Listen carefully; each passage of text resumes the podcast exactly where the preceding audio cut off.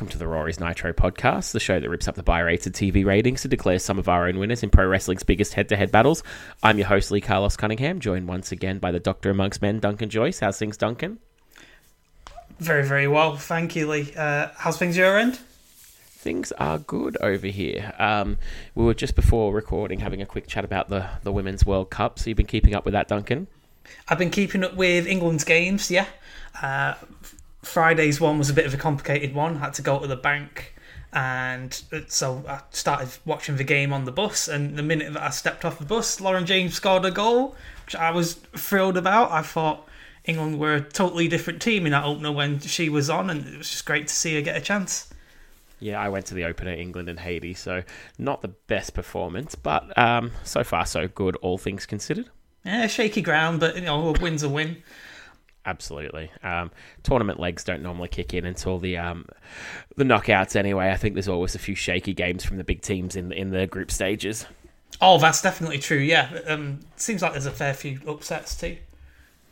Yeah, absolutely. Um, and my, my girls went and watched Australia the other night. I wasn't able to attend, but yeah, um, supporting it as much as we can over here. It's actually really good to see the crowd sizes so far. There've been some pretty phenomenal crowds, and um, I, I probably am right on the middle of the debate about gender equality when it comes to pay and do believe that like athletes there's going to be some economic realities like I don't think every Premier League player should be paid the same as Messi because they don't have the same commercial attraction and there's a lot to it but seeing the big crowds is hopefully at the international stage going to help bridge the gap for some of those countries that are in debate because I do think the internationals are a little bit different. I, I think the government should be putting um, some base pay levels that are the same for, for the men and women and then let the sponsorship take care of the rest personally. Well, TV's sounded pretty healthy too. I think uh, the Tilda's opener was a, a record audience in Australia. Uh, US's draw with Netherlands, I think, was a record for uh, the women's game on Fox too. Yeah, there's been some records broken at live attendance. The, the friendly Australia had before the tournament started was the highest uh, attended female football match in Australia, and then it was broken once the tournament got underway. So um, it's certainly taking a big step forward for, for the women getting uh, compensated a little bit better for their efforts. Nice. On the other side of things, I went to see England and North Macedonia in Old Trafford. Yes, I did have a wash after. uh, Beat me to the punch.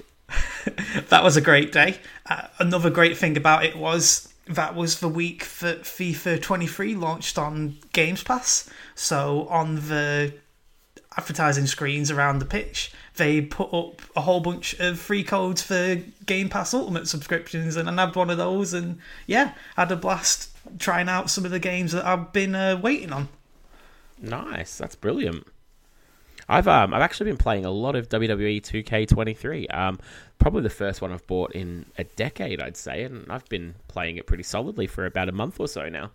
I've I've heard really really good things. I was sorely tempted, especially now that I've got a Series X. I've gone next gen, but right around my peak excitement, also it was around about the time when I decided that I need to minimise the amount of money that I give Vince McMahon because of uh, certain practices going on. yeah, I've um I've minimized that many ways over the years, but this one I was like, oh, I'm just bored. I've obviously like I buy FIFA every year, and I've been buying NBA 2K, you know, off and on for the last few years now, and I just find that with the move to try and bleed as many dollars out of people as possible, games haven't had the shelf life for me in recent years because they're all featured around, you know, people wanting, you know, microtransactions. And once I buy a base game, I won't spend any more money on it. It's like that's my little moral thing. Like I've paid ninety dollars for the game. I don't want to be bled dry week by week on top of that. Yeah, I don't want any of that either. The only exception that I make in terms of DLC is the expansion packs for Forza Horizon because they're essentially just a little smaller version of the game themselves. They put a really great amount of effort into it, and when I find them on offer, it's really, really good value.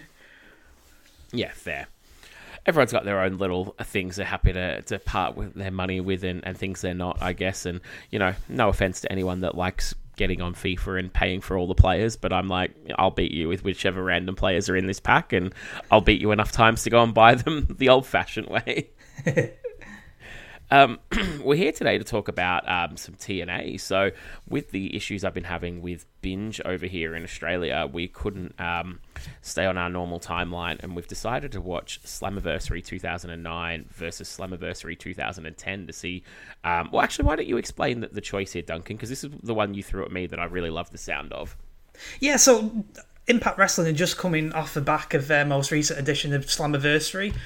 Sounded kind of healthy in terms of buy rates, and Trinity became the Knockouts champion, so it sounded pretty newsworthy. So I figured, oh, in recognition that it's Slammiversary month as of recording, uh, we'd go back and look at a pair of Slammiversaries and tie it to our first timeline that we did together, where Hogan's TNA run was involved. So I threw out a few scenarios to Lee, and we went with this one to try and get like a before and after Hogan effect, essentially.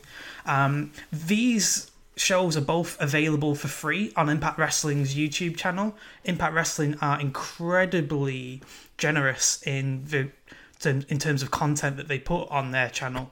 There's oh, good seven or eight other Slammiversary shows on there too. Lots of free matches. It's how my wife and I keep up with some of the goings on in the knockouts division right now as well.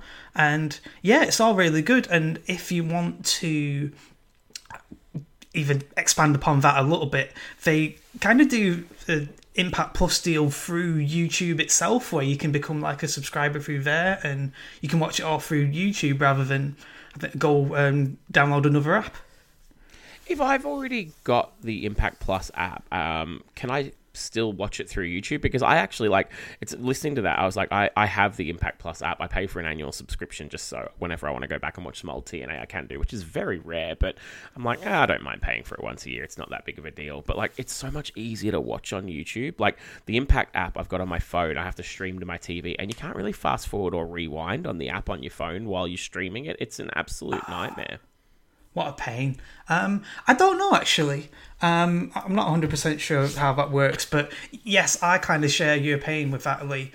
Quite recently, it was Prime Day over here, and they had a lot of uh, Prime Video channels offering free 30 day trials. One of them was ITV Catch Up, just basically the same as what you get on ITV X, but it's just all ad free. And so I thought, well, sod it, I'll do that, and then I can watch all my AEW on there with no ads on on a much more reliable player. So yeah, I'm I'm well with you on that. Yeah, okay. I'm gonna I'm gonna look into that. I think. Um, and before we kick off, I've got some good news, Duncan. Oh, go on. This week, Thunder has been added to binge. Oh yeah. Oh so my god! god! in business. I have had the next pair of shows on tap forever since I cancelled my subscription after WrestleMania. Oh my god! Yes. I don't know what it is, but in the last like while I was um, doing these recordings, um, I actually started back watching some 2001 Raw and SmackDown. I started the night after WrestleMania X7, not to to record anything for, but just for a bit of you know like late night viewing. Throw something on when you're bored. Um, and I was flicking through, and they just this week have added Thunder. They've added all the ECW pay per views, and they've actually put, I think, all the fall brawls, and there's one more. Um, annoyingly, they put Halloween Havoc up after I watched for for an upcoming recording, so I watched it all on my phone, and then it got it got uploaded the next day. Um, and there was another I can't remember what the other one was, but yeah, they they randomly put up quite a few hours worth of content um, this week. So yeah, we can be back on Thunder and SmackDown um, after this recording. Oh, that is marvelous. Yeah, I was quite happy. I'm like, I saw that a couple of days ago, and I'm like, oh, I'll wait and tell you when we're recording. yes. Um, I'm assuming, but please correct me if I'm wrong, that you watched uh, 2009 first. Yes, I did. Yep, I'm going in chronological order. This one seems to make the most sense, doesn't it? So I did the same thing. Um, should we head over to 2009 and see what TNA was like pre Hulk Hogan? Oh, yeah, let's take a look.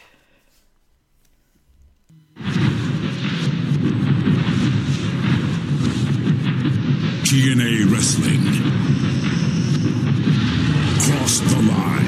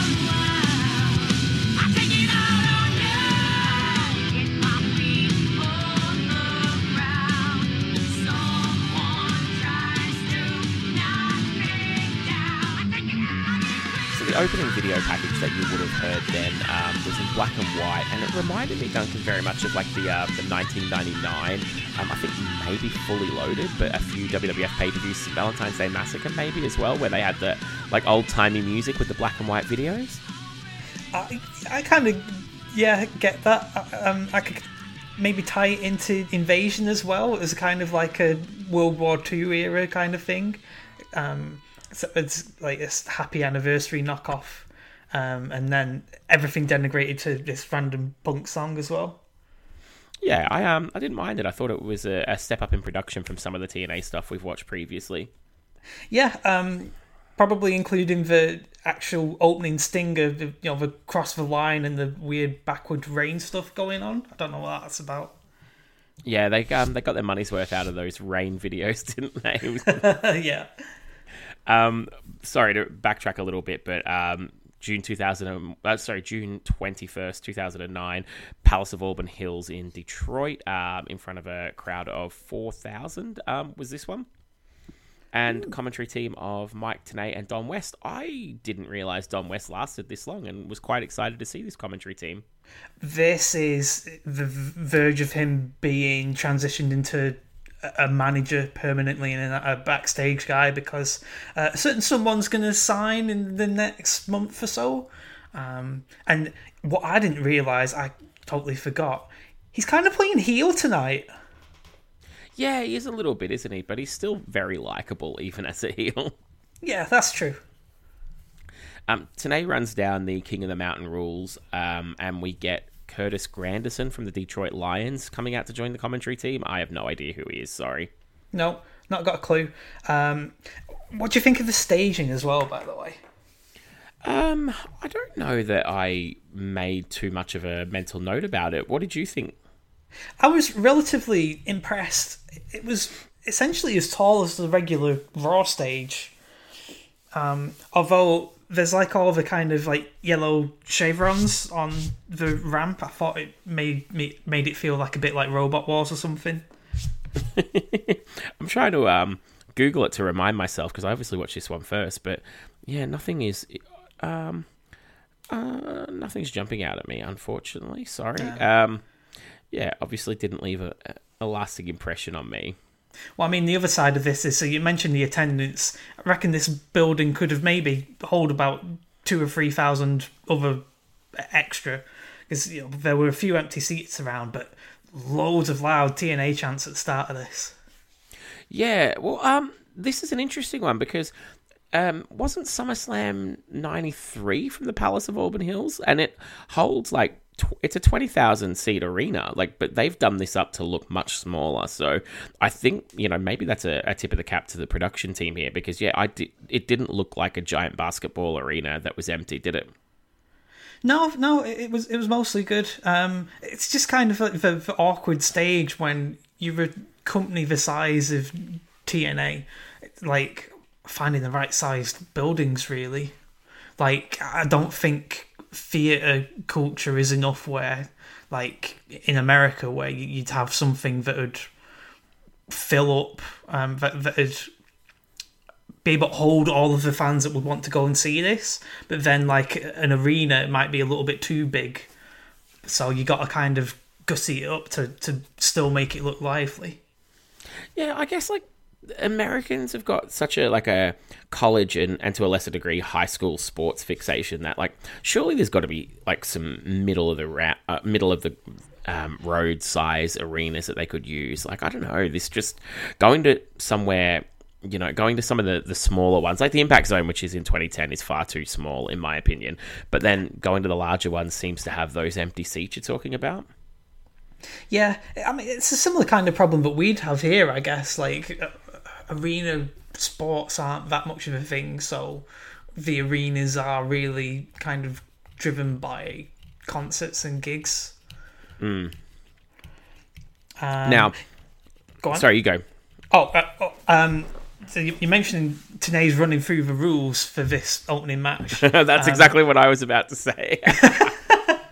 but we also had the X Factors. I don't know what possessed me to do this, but every time they had these little tailor the tape style things, I made a note of them. So for this opening match, we've got Suicide versus the Numbers Ga- the Numbers Game. Just to pop Michael Cole. Four challengers, two teams, Yeah, that was interesting. and then they run through the King of the Mountain rules, like you say. This is a whole year before WWE did multiple Money in the Bank matches, so TNA a bit ahead of the curve there. Um, yeah, so I guess I'm just trying to see if I could make sense of the stories just through these little tail of the tape moments, because I don't think a lot of thought gets put into them most of the time. No, it seems a bit throwaway. The one thing that's not though is that every match on both shows has a video package. I really appreciated that because that did help me get you know a little bit up to speed with what was going on. Um, full disclosure, this is the first time I've ever seen a King of the Mountain match, and went like and obviously like I didn't see the tail of the tape stuff or the arena. I was trying to figure out what the hell the rules for this were and, and make sense of it in my mind. If anyone hasn't seen it, it is. Um, it's essentially a five man ladder match, you have to get a pinfall or submission to be eligible to, and uh, sorry, a reverse ladder match where you hang the belt. you have to be eligible to hang the belt, which is held by a referee at ringside by pinning or submitting someone. And if you are pinned or submitted yourself, you have to spend two minutes in a penalty box. This, Duncan, was not my cup of tea. Oh, really? This is very interesting to me. Back when I was kind of casually trying to figure out what was going on in TNA in the late 2000s, like whenever I'd be over at my mate's house and I'd YouTube him to see who would put up some illegal rips of some of the matches, King of the Mountain matches were one of the things that I looked out for just because it was different and it's not a match that really exists anywhere else in wrestling um, the what put me off the most is how much the penalty box just looked like a phone box painted black. It's. I think there's just too many things in this match. Like the five man ladder match would be fine. Um, five man ladder match that you have to gain a pin to be eligible to climb. Okay, you could live with that. Once you add in the ref's got the belt, you're hanging the belt. Like the hanging of the belt is just stupid to me. And then the penalty box, it's like, ah, no, too far, too far. I think kind of reverse engineering this for me, having seen a few more of these, the fact that the penalty box is there and how many memorable spots and stuff that have revolved around this, I'm like okay with that. Um, and yeah, I mean, it's, it's worth trying something different, I guess. Yeah, I and look, I think maybe the fact that this is my first one because, as you said before, two tag teams, so it's um. Jay Lethal and Consequences Creed and the Motor City Machine Guns, Alex Shelley and Chris Sabin taking on Suicide. And the way it starts as a four on one, um, Suicide should be eliminated from this match, basically. And the fact that he stays competitive, it kind of makes a mockery of all the rules for me. That um, they're doing all these double team moves. Like it's a four on one. If if this was an episode of Impact and these two tag teams came out and hit all these moves on Suicide, it'd, it'd almost be stretch it off. But because you know we don't, that's not what we want. We want him to be eligible. He's just going to get a four on one beatdown for a while. Um, and then we have somehow as that's happening, he pins Jay Lethal. So he's the first one eligible, and Jay Lethal's the first one in the penalty box. And I'm like, uh, we just didn't think this one through very well, did we? It's it's a crazy kind of car crash situation. Tenay calls it a double double team. Yeah, I could get with that. I, As the machine guns were coming out, the graphics listed them as New Japan Tag Team Champions. interesting. I think what they actually were in reality were the IWGP Junior Heavyweight Tag Team Champions, because another team we've got coming up later in the night had the heavyweight titles. Oh yeah, yeah, of course they did. Um, yep, you're right.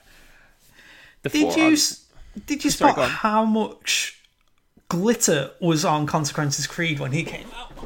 I didn't notice that. No. Oh my god! It's just like, what the hell is going on backstage there? yeah, as you mentioned, um, Suicide Pins Lethal to become eligible. He did that with this absolutely incredible flipping dropper dropper dropper thing on a ladder. Yeah, um, big time move there. But he, he uh, yeah, he just should have been dead by then for me. he then botches a monkey flip, um, but gets um, gets a three on Alex Shelley as well. So. It, it- a a bad fall that you know nowhere near as impressive impressive as the first, but four on one he's pinned two of them. Like, why do they deserve a title match? Yeah, because there's not any kind of like dissension or anything involved here. They seem to both be like getting their licks in, and there is some good, really good action here. Um, but yeah, suicide is very much the focus. He hit this really sick snapmare face first into the middle buckle on lethal. Which Yeah, I very- really enjoyed. Oh yeah, yeah, he's looking strong. It's just making everyone else look weak. Yeah, that's true. Don made a great point about the penalty box, how you can actually treat it as a chance to freshen up and stay sharp when you come right out of it. Yeah, and going in early, like you know, hardly anyone's eligible, and they're not going to have three other guys knocked down and climb the ladder. So it's a it's pretty risk free at the start. Um, hits a chair shot to suicide, and then Lethal and sorry, sorry, and consequences for Creed and Chris Sabin all pin suicide at the same time. Um, I've got here. I'm not really sure if one or all are eligible, but eventually the ringside announcer clears it up, and it's Jay Lethal that's eligible. Um, he gets goes to get the belt, and finally the, the guns turn on him. So the four the four way tandem is finally broken up. Yeah, well, that's only after they all celebrate together like a bunch of dorks. So yeah, it's um, it's not doing anything for these guys for me. Um, we got lots of good offense from the guns here, and then we end up with um, consequences. Creed pinning Alex Shelley. Shelley pins Chris Sabin, who let him, and then Creed pins Suicide. So now everybody is eligible. Um, some good action, but the rules and some delay in the double team moves make this a little contrived for my liking. Um, we go to the ending sequence with some really big bumps, culminating with Suicide hitting a cutter off the ladder and then hanging the belt to pick up the win in almost a one on four handicap match. I I was much more excited about this than you from the sounds of it. I thought this was a great spot fest and I think I kind of like put aside my suspension of disbelief in terms of the, the lack of dissension and just treated it as like the Looney Tunes catch the wabbit, catch the wabbit kind of deal. Oh, the action was great. I just think the story was so illogical. And it's not like you couldn't do this. They could have all beat the shit out of Suicide, and then one Suicide's like dying in a corner, and when one finally goes for the belt, they all then turn on each other, all take turns pinning each other, and Suicide catches his breath and comes back and gets the win at the end. Like, there's an easy story there with the way this is booked or the participants excuse me, in it, but to have them four on one and eat two pins and then still keep teaming up for so long, and Suicide still comes out on top, just it, it yeah, um, action's great, but the story was terrible for me.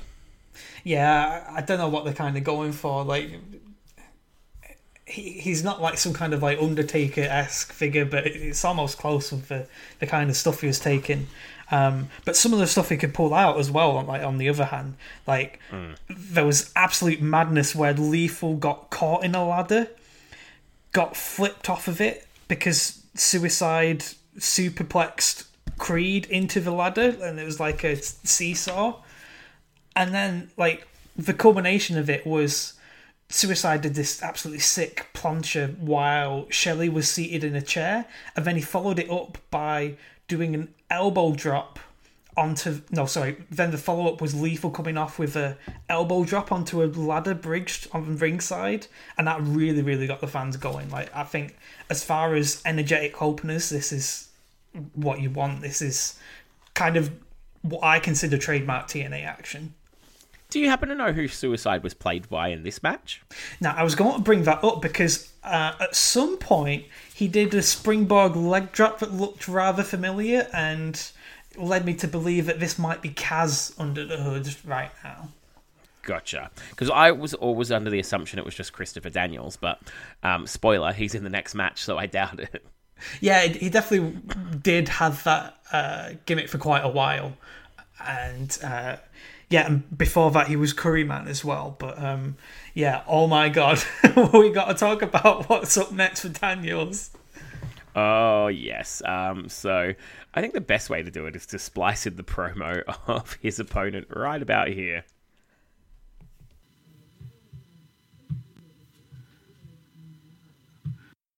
Mike and Don, but before I can interview the franchise, I want to give you guys a quick update on Team 3D. As we know, the guys were overseas defending their New Japan Tag Team titles last night, only to hop right on a 15 hour intercontinental flight to come on over here to Slammiversary in Detroit to defend their TNA World Tag Team titles. Now, I'll keep you posted as soon as I hear anything from the guys, but right now.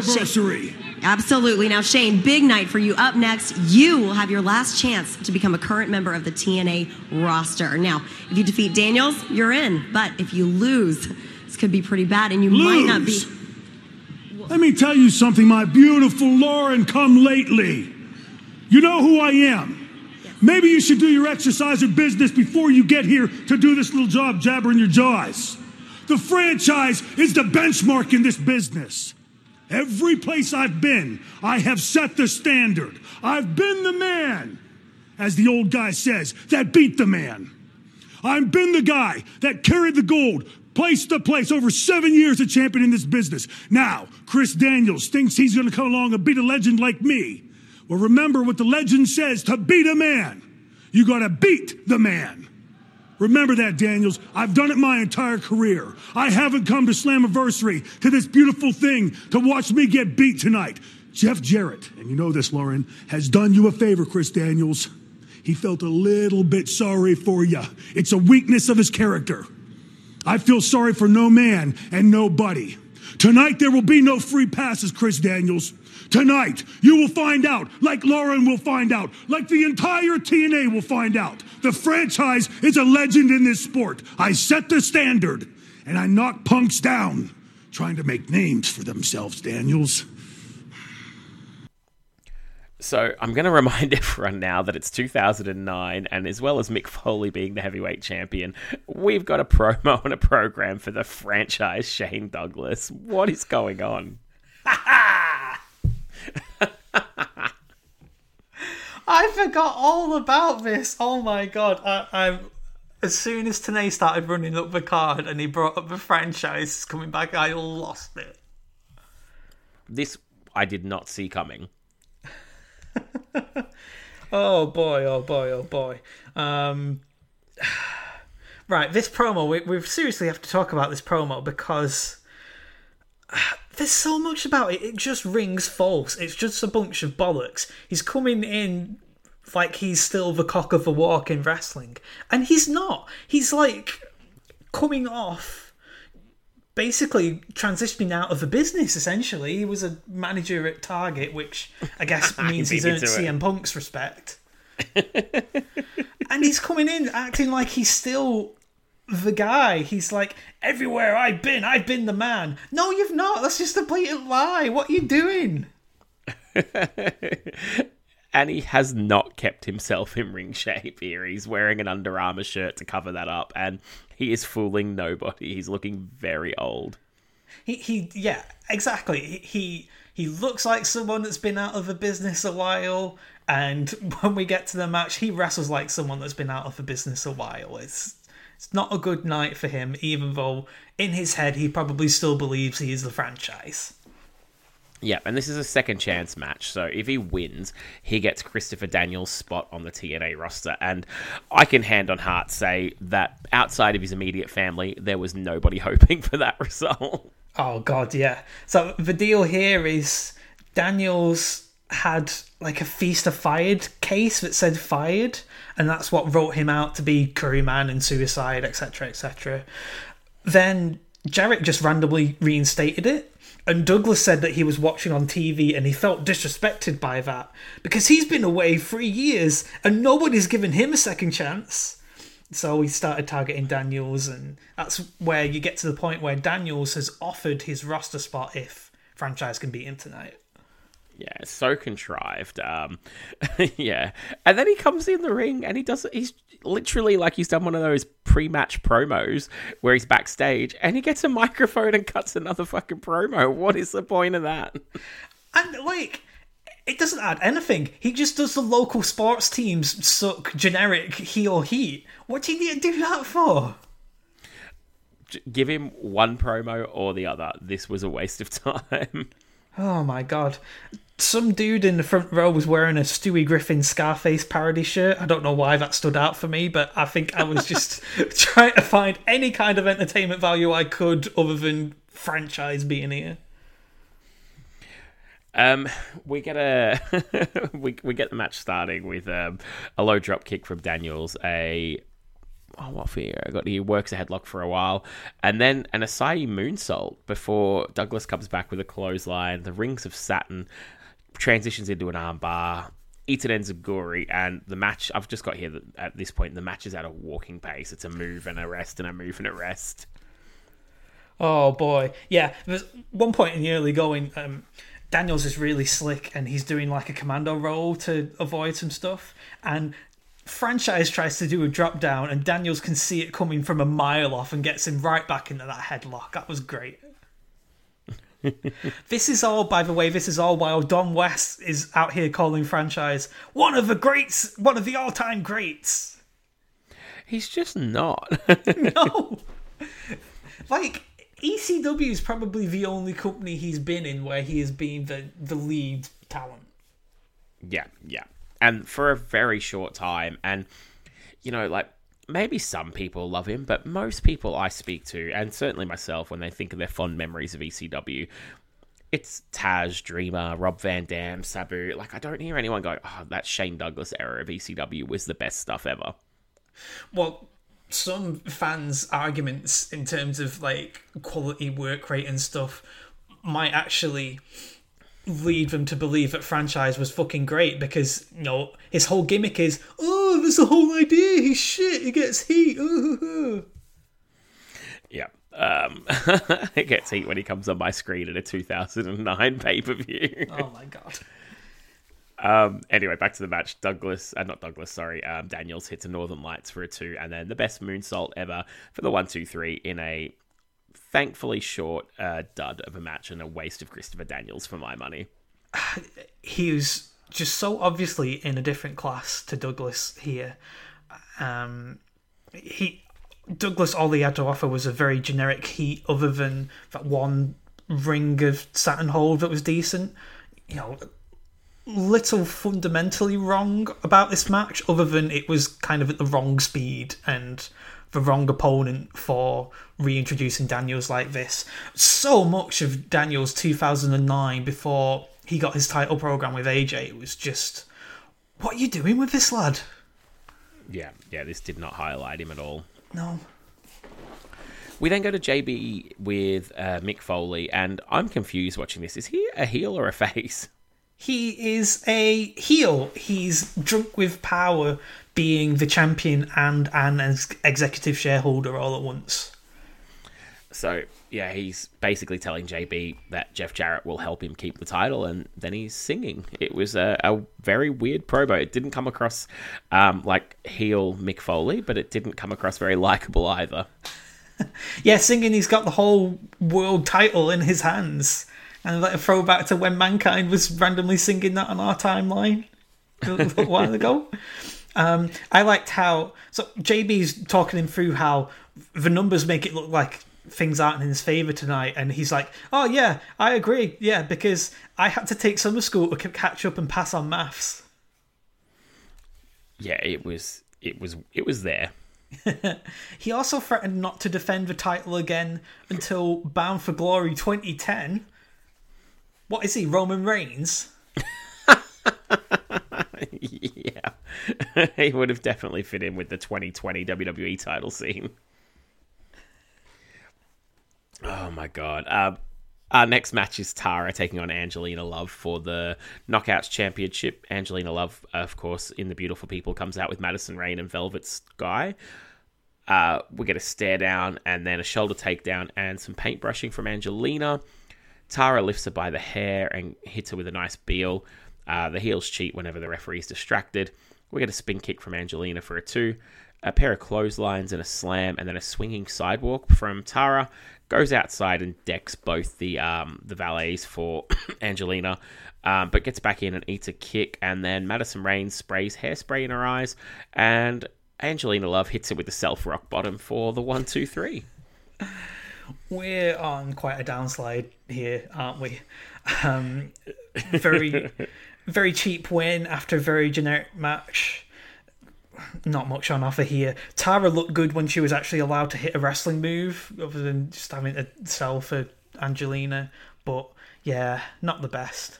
Um, from the sounds of it, she's only just come in the company, um, and then have to wind things back to the knockouts tale of the tape. Sorry. we had the beautiful people fall into web.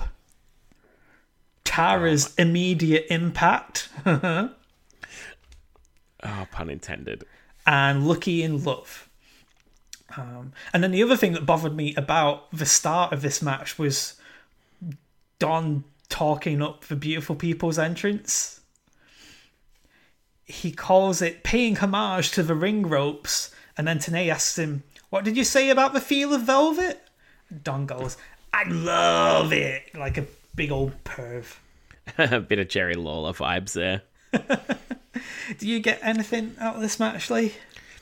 No, just that, like, such a wasted opportunity. How did they not just have Tara come in and mow down the competition? She was, like, as Victoria, she was one of the best women's wrestlers in, in North America at the time, and a big get for, you know, a company that prided itself on having a stronger women's division than WWE, who admittedly were blowing it themselves at the time. Like, have her come in and mow down the competition and build to a big match with a worthy contender.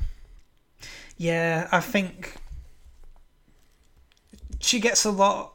She gets used a lot more appropriately later on in the year, um, which has me begging the question, like you, just give her the title straight away. Just let, let's have some fun stuff out of this. Yeah, you've got a legit like, you know, like a, a star, and whoever dethrones her after you know the first year or whatever is going to be a made woman. Yeah, Um, we've got Lauren, uh, the interview girl, with Dr. Stevie, Raven, and Daphne, and this is a group that I had no idea ever existed. oh yes, They cut a promo on Abyss, which ends with Raven laughing to end the segment, and this is. I, I can't do it any justice, so I'll splice it in right about here. Dr. Stevie, tonight, once and for all, the therapy session ends. And maybe you'll go back to that padded cell where you belong. Is that any way to talk to me, Lauren? A professional? Is that? We've been that through what- this before. Is this what TNA is paying you for? I, I really think you have some very deep-seated issues, and maybe we're gonna have to eventually put them to rest. After, after we all get done with your boyfriend Abyss. See, I tried. I'm not the bad guy here. I'm the good guy. I tried to help Chris. I spent hundreds upon hundreds upon hundreds of hours trying to put together the jigsaw puzzle that was Chris Parks. But then I discovered this jigsaw puzzle will never ever be put back together. And the saddest part is, and I have to apologize, sorority sister Taylor has to be dragged in to this monster's She ball. never asked to be involved in That's this. okay. The TNA's seventh anniversary, Dr. Stevie will have a two for one therapy special. Oh, I like you, Lauren. Raven. I really do. You know why? Because you wear your moral superiority like a cloak of human excrement. No matter how much you try to smile and show a joyous side, you reek of sadness, and that that turns me on. Of this Monsters Ball. You and I, we're we're brothers in blood, bringers of chaos in a in a multiverse of infinite possibilities. You and I, we're statistical anomalies. You and I are addicts. Can you smell it tonight? Can you smell the blood in the air, the misery, the torture, the pain, the anguish? Tonight will be a glorious night of redemption because, Abyss, we have had hours and hours days and days, years and years of therapy. Nothing's changed, and nothing is ever going to change because you and I, are hopeless. You and I are hopeless addicts on a downward spiral that has nowhere to go except straight to hell. Although there's one possibility, one slim chance at redemption tonight.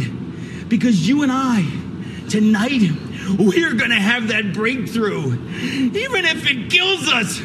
Quote the raven, nevermore.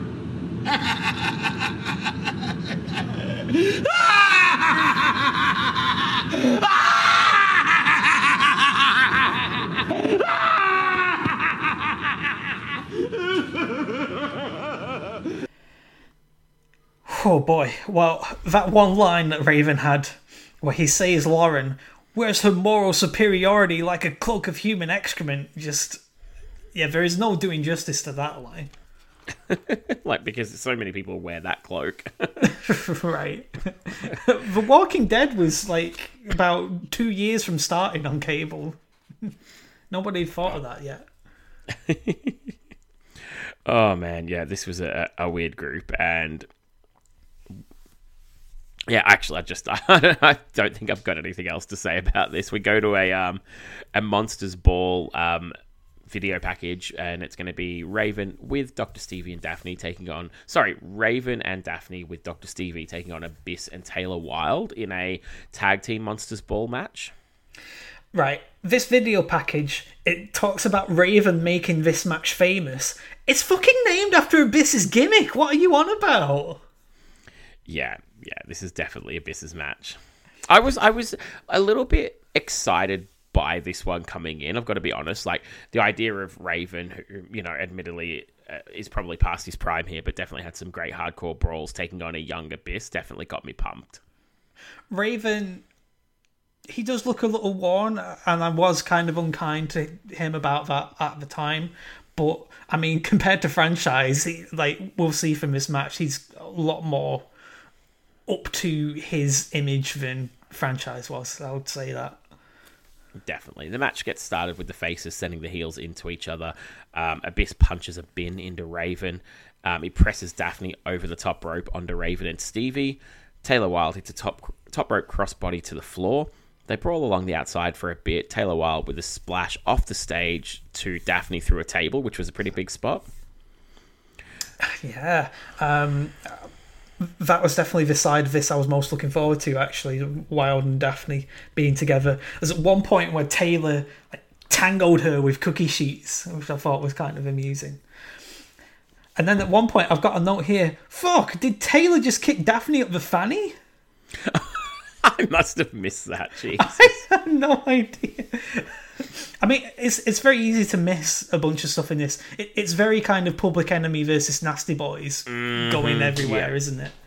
Yeah, great shout. Great call out. Call back to this this podcast as well. I've reviewed a bunch of those matches. um, Stevie nails Abyss with a chair um, and cuts him open. We get Raven's classic drop toe hold to the chair. Um, we get a kendo stick, and then um, I've got here. uh, Oh, it's broken over Abyss's head. That gets a two count. Abyss with a choke slam, uh, but misses the trash can he's aiming for. Um, and then the faces hit a rocket launcher, so obviously Abyss throwing Taylor Wilde, not the other way around. Oh my god, that would be that would pop me hard. I think Taylor White is Taylor Wilde is already a great wrestler. If she fucking do that to Abyss, oh my god, greatest of all time. Stevie stops the count. Um, Abyss takes him out. Taylor Wilde hits a sky high variation on Daphne onto thumbtacks. Props to Daphne for taking that. Um, Stevie breaks up the count. Raven hits a DDT on a chair for a two, but Abyss comes back with a black hole slam onto Raven on the thumbtacks for the one, two, three. And I don't know about you, I actually really enjoyed this one. Very watchable plunder match. I think the highlight was Daphne and Taylor bumping for each other. Like I said, Raven was much more up to his legacy than franchise was, and yeah, I, I mean. I, I'm fine with this, really. Abyss took a face full of attacks doing that finish, though. Yeah, yeah, nasty. I um, think on the commentary front, Don West was a bit of a mixed bag. So you mentioned Abyss got cut open by that chair shot, and he goes, Abyss is bladed on the head right now when the chair hit him. It's like phrasing Don. Yeah, yeah, yeah. Maybe not the best call. But then he made up for it later, like you say, the uh, the chokeslam miss the trash can. Don was covering for it, saying that Raven had kicked it away. Oh, good shout. I missed that. Um, missed that line, but yeah, it was a bit of a bit of a weird miss that one. Yeah, so I mean, I enjoyed it. Like, I had mixed feelings going into this because I know that this is the kind of match where Daphne would deliver, but I know that this is also the kind of match where TNA didn't really uh, treat her that well in terms of expecting her to take these bumps and stuff and then not really looking after her after the fact. I didn't know that. That is um, not as great, and I, I didn't know much about Taylor Wilde coming in either. So um, she definitely impressed me for for what it's worth on this one. Taylor is doing a very good job back in Impact right now. She made a comeback a couple of years ago and she's got this whole Colvin gimmick. I always thought she was a tremendous wrestler and thought it was a shame that she quit the business.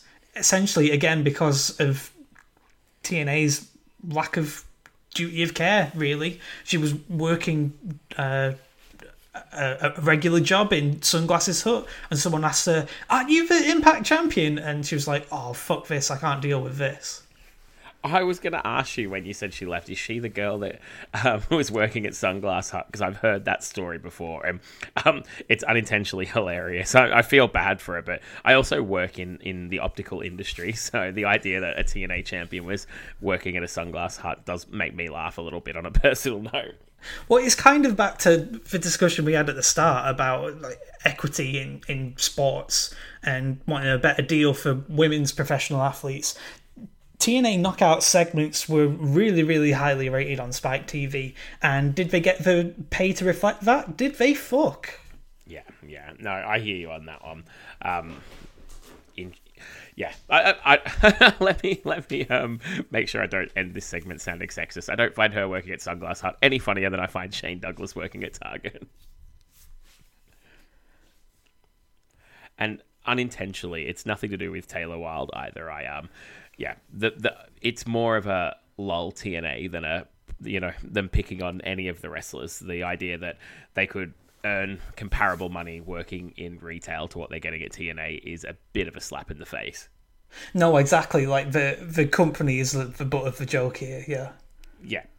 Glad I cleared that one. yeah, yeah, yeah. I sound like a bastard often enough on my own show. I should probably watch that one. Um, JB's with Jeff Jarrett, who is clearly not on the same page as Mick Foley and intends on winning the TNA title. Yeah, so like he he's never lost the King of the, Ma- uh, the King of the Mountain match, by the way. Um, But he talks about he doesn't actually want to be champion, but like he feels like he has to do this to just to get the title off Mick, and then he'll win the title and fuck it, he'll figure it out afterwards. Kind of like Vince and Triple H back on our current timeline. But with Jeff Jarrett not really like in a position of power, do, do you feel that almost devalues the title just a little bit? I mean, no more than Mick Foley in a position of power being the current champion. Yeah, okay. Well, point taken on that one. I can't really argue with that, can I? Um, we then go to Matt Morgan taking on Sting, and it's at this point that I realise we're in the midst of the main event mafia, and obviously watching that angle on OSW at the moment, I was like, yes, we're doing a bit of that ourselves.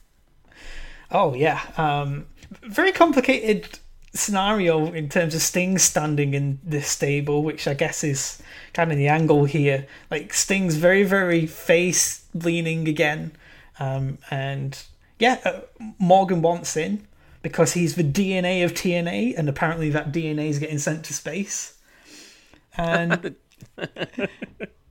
Sting's just like, all right, fuck it. If you beat me, you have my spot. Lots of people willing to give up their spots tonight. Yeah, it's a bit of a weird one. Um, but anywho, I digress. So, uh, Tenay calls Morgan the hottest free agent in TNA. I don't think he understands what that phrase means. No, he's uh, trying to join a faction. He's not like renewing his contract. Right.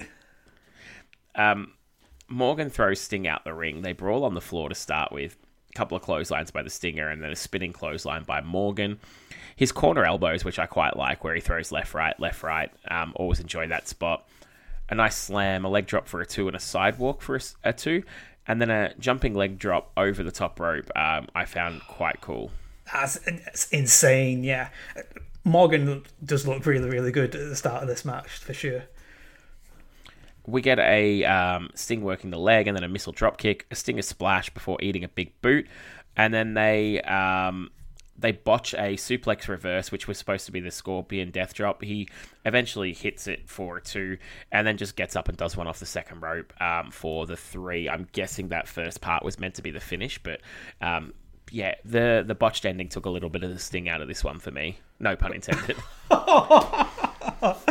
Oh dear. Um, yeah, I, I think um, it did get a bit derailed with that. Morgan was going for his elevator, and I could totally see them like still wanting to do the second rope deal. Because Sting was working his ass off tonight. He was making Morgan look really good. Let's not get it twisted. That missile dropkick Sting did was from the top rope. When do you see Sting come off the top rope for anything other than the splash? Yeah, good point. yeah, it worked really hard. Um, they were really getting somewhere before, like you say, that counter made things dip a little bit. Still solid stuff. We then go to Lauren with AJ and Samoa Joe. Um, Samoa Joe has his um, has his tattoo on his face, which I haven't come across a show with him wearing that before, and it's not a good look. And then they got a promo on the main event, main event mafia, specifically um, Kurt Angle. Don't know if you're familiar with Summer Heights High or Jonah from Tonga, but it's kind Yes, of like yes. Jonah's made a dictation on Joe's face here. I think that guy's been cancelled over um, Jonah from Tonga and amongst other things. Um, he was. Um, I, I can't remember who. One of my friends, when, when that was out, was huge into it. And I, I got a giggle out of it, but I'm pretty sure the guy's been cancelled over here now over, um, I'm, I'm assuming blackface or, or something of, of the sort. Basically, yeah, and anytime there was a character of colour, he'd still play them, which um, doesn't really scan that well in, in society. Yeah. Um, but yeah, t- uh, at the time, a very popular Australian comedy actor. Um, we then go to Team 3D defending their tag team titles against Beer Money Incorporated. Ah, yes. So for this, because it's a tag team match, the tale of the tape is called Taglines. Ah. So we have 3D's Orient Express. Because as we were discussing earlier, they're the IWGP Tag Team Champions, and throughout the show they've been talking about they were just hopping on a red eye to get over to Michigan because they had defended their titles like ooh, 24 hours earlier or something like that. Yeah, apparently they've just got off the plane like that day. So, Yeah. um, you know, um, some scheduling there. right. We get Beer Money's tournament payoff. This whole match stems out of the Team 3D Invitational, and um, Money won it. They won bowling trophies and 100 grand and this title shot. And then it ends on mutual disrespect. So Team 3D prevented the British invasion from interfering in the Beer Money match, but then Beer Money didn't return the favour, so Team 3D's all pissed off about that. So very good. It matched up with what we saw in the video, which which was good. Yeah, yeah, I was excited for this one. Um, I like Beer Money. I haven't, you know, watched too much of this era of TNA, but I like both Storm and um, and Roode. So, and big Dudley Boys fan, so I was looking forward to this one. And yeah, I, I'll go through it, but it didn't really disappoint for me. It was good. Um, Storm is um, sticking and moving on Devon early before he gets caught with a slam. Some nice double teaming from Beer Money, and then a big boot from Roode. A pair of clotheslines, no sold by Bully Ray. Um, Bully Ray's hair here. Um, Duncan, what the fuck is going on? Please, please, can you explain this haircut to me? So he's doing the mohawk thing, but with no consideration to the fact that he is kind of widow's peaking at the front while this is happening. So it looks thoroughly, thoroughly strange and takes him actually transitioning over to the Bully Ray gimmick to actually get this right and just can shave it, or maybe he got hair plugs or something. Yeah, that partially describes it, but there's a little something that you've missed there, and that he just has two sideburns not connected to his hair in any way, shape, or form. Oh my He's god! got Yeah, Two little landing strips, one next to each ear. maybe they're like table legs or something. Mattingly, get rid of those sideburns. What sideburns? You heard me, hippie. Mattingly, for the last time, get rid of those sideburns. Look, Mr. Burns, I don't know what you think sideburns are, but Don't argue with me, just get rid of them. Mattingly, I thought I told you to trim those sideburns. Go home. You're off the team for good. fine. I still like him better than Steinbrenner. He's not. He's got no beard, and they're not connected to his hair. He's just got two little rectangles. Fucking no. The whole time I'm watching him, I could only think of Mr. Burns saying, "Shave those sideburns." Oh my god! oh, he looks an absolute tit. I'm sorry, Bully Ray, but that is one of the worst haircuts I've ever seen in my life. Oh, terrible.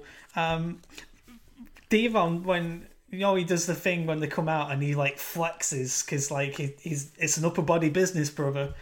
The camera cut away from it. Oh, interesting. He, must have um, skipped too many days at the gym. Like that's his one spot where he looks really, really good. we get a nice combination side slam leg drop for a two from Team 3D, a back elbow from Roode, and then a clothesline, a backdrop, and a bubba bomb gets a two count for, for Bully Ray. Um, the up headbutt off the top, and then they call for the tables, but Roode interrupts the spinebuster for a two. Uh, double team suplex from Beer Money, and out come the British Invasion to join the commentary team mid match. Yeah, out to rampant USA chance too. Bully Ray hits it. Oh, sorry, go on. I've got to discuss the commentary talking about Team 3D's trip over here because it started out kind of funny because Don was trying to make out, oh, they just had a 17 hour nap on the plane. They're going to be well fresh for this match. And Tenay's all pissed off at him. But then it gets kind of annoying later on when Don. Um, Tanae kind of shits on places like Grand Rapids in comparison to where Team 3D were wrestling in Osaka. And so West is insisting, well, Beer Money take their wrestling seriously even when they wrestle in these kinds of places. As someone whose wife comes from Grand Rapids, fuck you. I didn't even think of that. I'm more thinking that, like, that's the TNA schedule, surely. right. Um, we get a rock bottom from Bully Ray. Um, we get a power slam from Devon and a clothesline for a two. We get the the 3DB, which is like the back suplex into the neck breaker for a two. Um, Don West now he's um, sorry now he's English. He's got an English accent and he's he calls a crossbody a wicked googly. What? yeah, um, not one of his final lines. I miss that. Oh my god.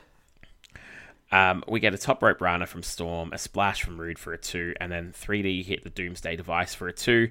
Um, 3D and Rob Terry are distracted by the ref, and Bob uh, Robert Roode, sorry, hits a top rope dive to.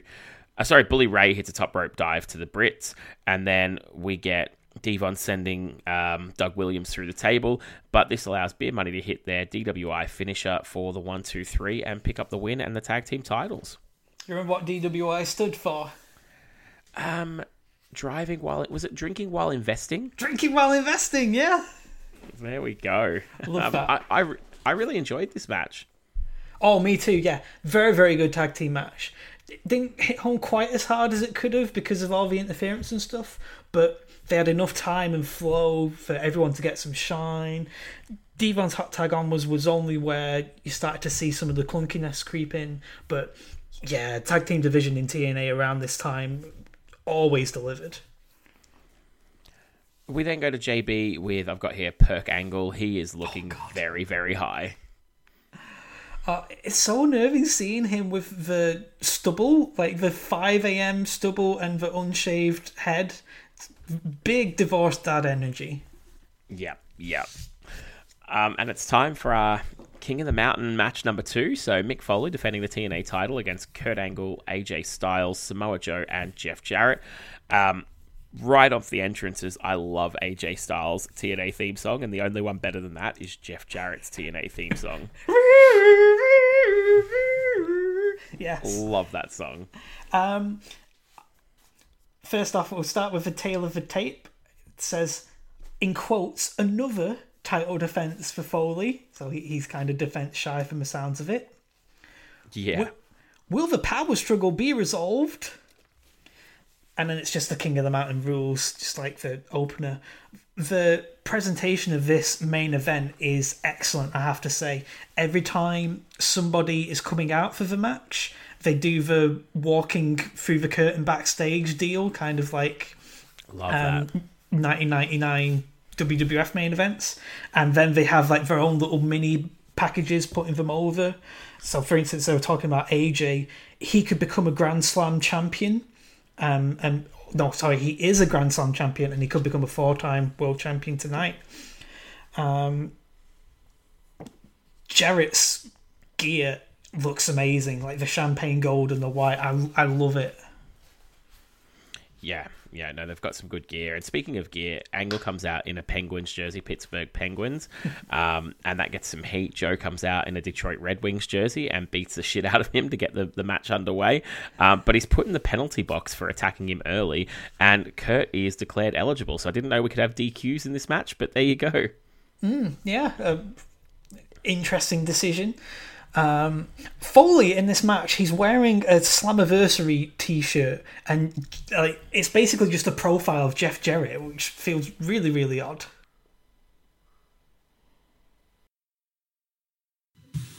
British Bulldog's my name, wrestling's my game. In tomorrow's Daily Mirror, the amazing secrets of my life. It's red hot, so listen good. Plus, get your teeth into a free hamburger at Burger King. You feeling hungry? You want a free burger? You got it. Only with the Daily Mirror. Take a big bite tomorrow. Um, all right, so um, where were we up to there? So we've got um, Jeff Jarrett and AJ uh, two on one Kurt Angle for a while, while Mick Foley just sits out and watches. Mick Foley puts um, Jarrett on top of on top of himself and eats the one, two, three, so that Mick Foley can go into the box and Jarrett becomes eligible. Um, Joe with a nice looking senton for a two count and then chokes out Mick Foley and he becomes eligible.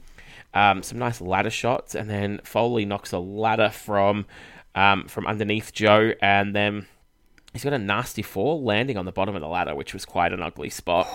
Yeah. Oh my god, his ass landed right on the corner, and it mangled. you saw how it mangled the ladder. Imagine how it mangled Joe's ass. Yeah, I can imagine. Ouch. Um, a hip toss from uh, onto Foley onto the ladder. Kurt Angle hits a low blow on Jarrett and an ankle lock. Jarrett comes back with a guitar shot. AJ with a drop kick. Um, the ladder from underneath Jeff Jarrett and Mick Foley. Um, Mick Foley with a hip toss from Jarrett off the penalty box, which was um, a pretty cool looking spot. We get an angle slam, a Mick Foley elbow from the top of the um, the penalty box, and he becomes eligible. AJ pins Foley on the floor, and now everyone's eligible. And we end up with Joe and Angle climbing, and then Joe gives him the belt to hang up, and they hug and kiss, and it's a bit of a swerve um, that the, the promo earlier foreshadowed. Yes, uh, very dodgy closing lines in both of Joe and Angle's promos tonight, where they're talking about we. And I think you're supposed to imagine their individual factions when they talked about that, but it kind of like I remembered where this was going, and so those lines kind of really stood out to me. Um, Nation of Violence Joe was kind of in a bit of a bind, I guess. He got a bit of a mixed reaction at the start of this match, and you know, he needed somewhere fresh to go, I guess, and this is their attempt at doing that. Yeah, I um, I didn't mind the match, but the swerve, yeah. Uh, actually, I can't say I minded the swerve all that much either, to be honest. Like, I definitely preferred this to the opener, um, even though there was, you know, more capable guys for this type of match in the first one.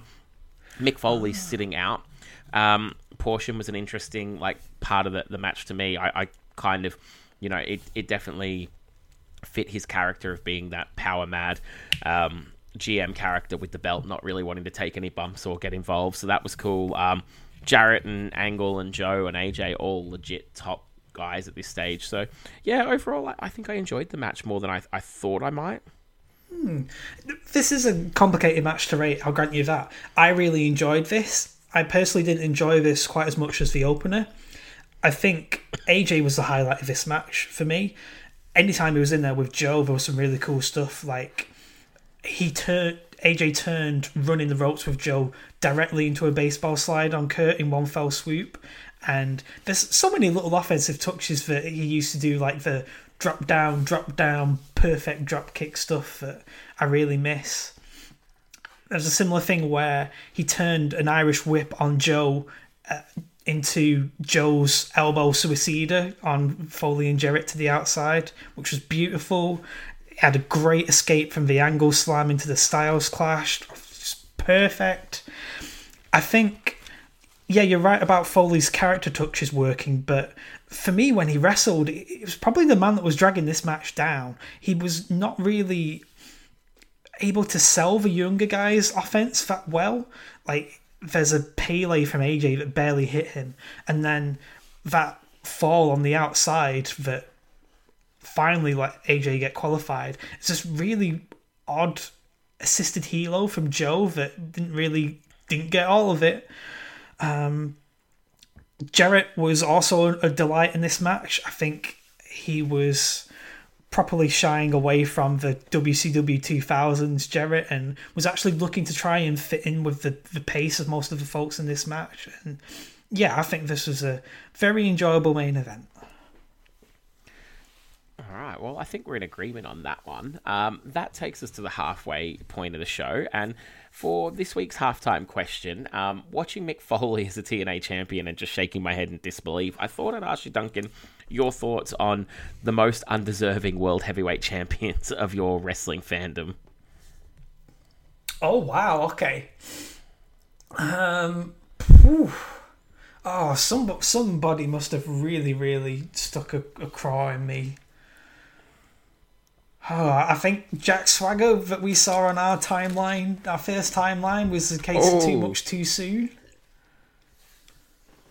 Yeah, okay. I'm. I I think my mind went to like old guys past their prime, but never ever being deserving is a great first one up at Jack Swagger. Good call. I think he could have got there if he'd have held off maybe a year or two, but there's too many instances where they're so desperate for new stars that they do the whole the title makes the guy deal when it really needs to be the other way around.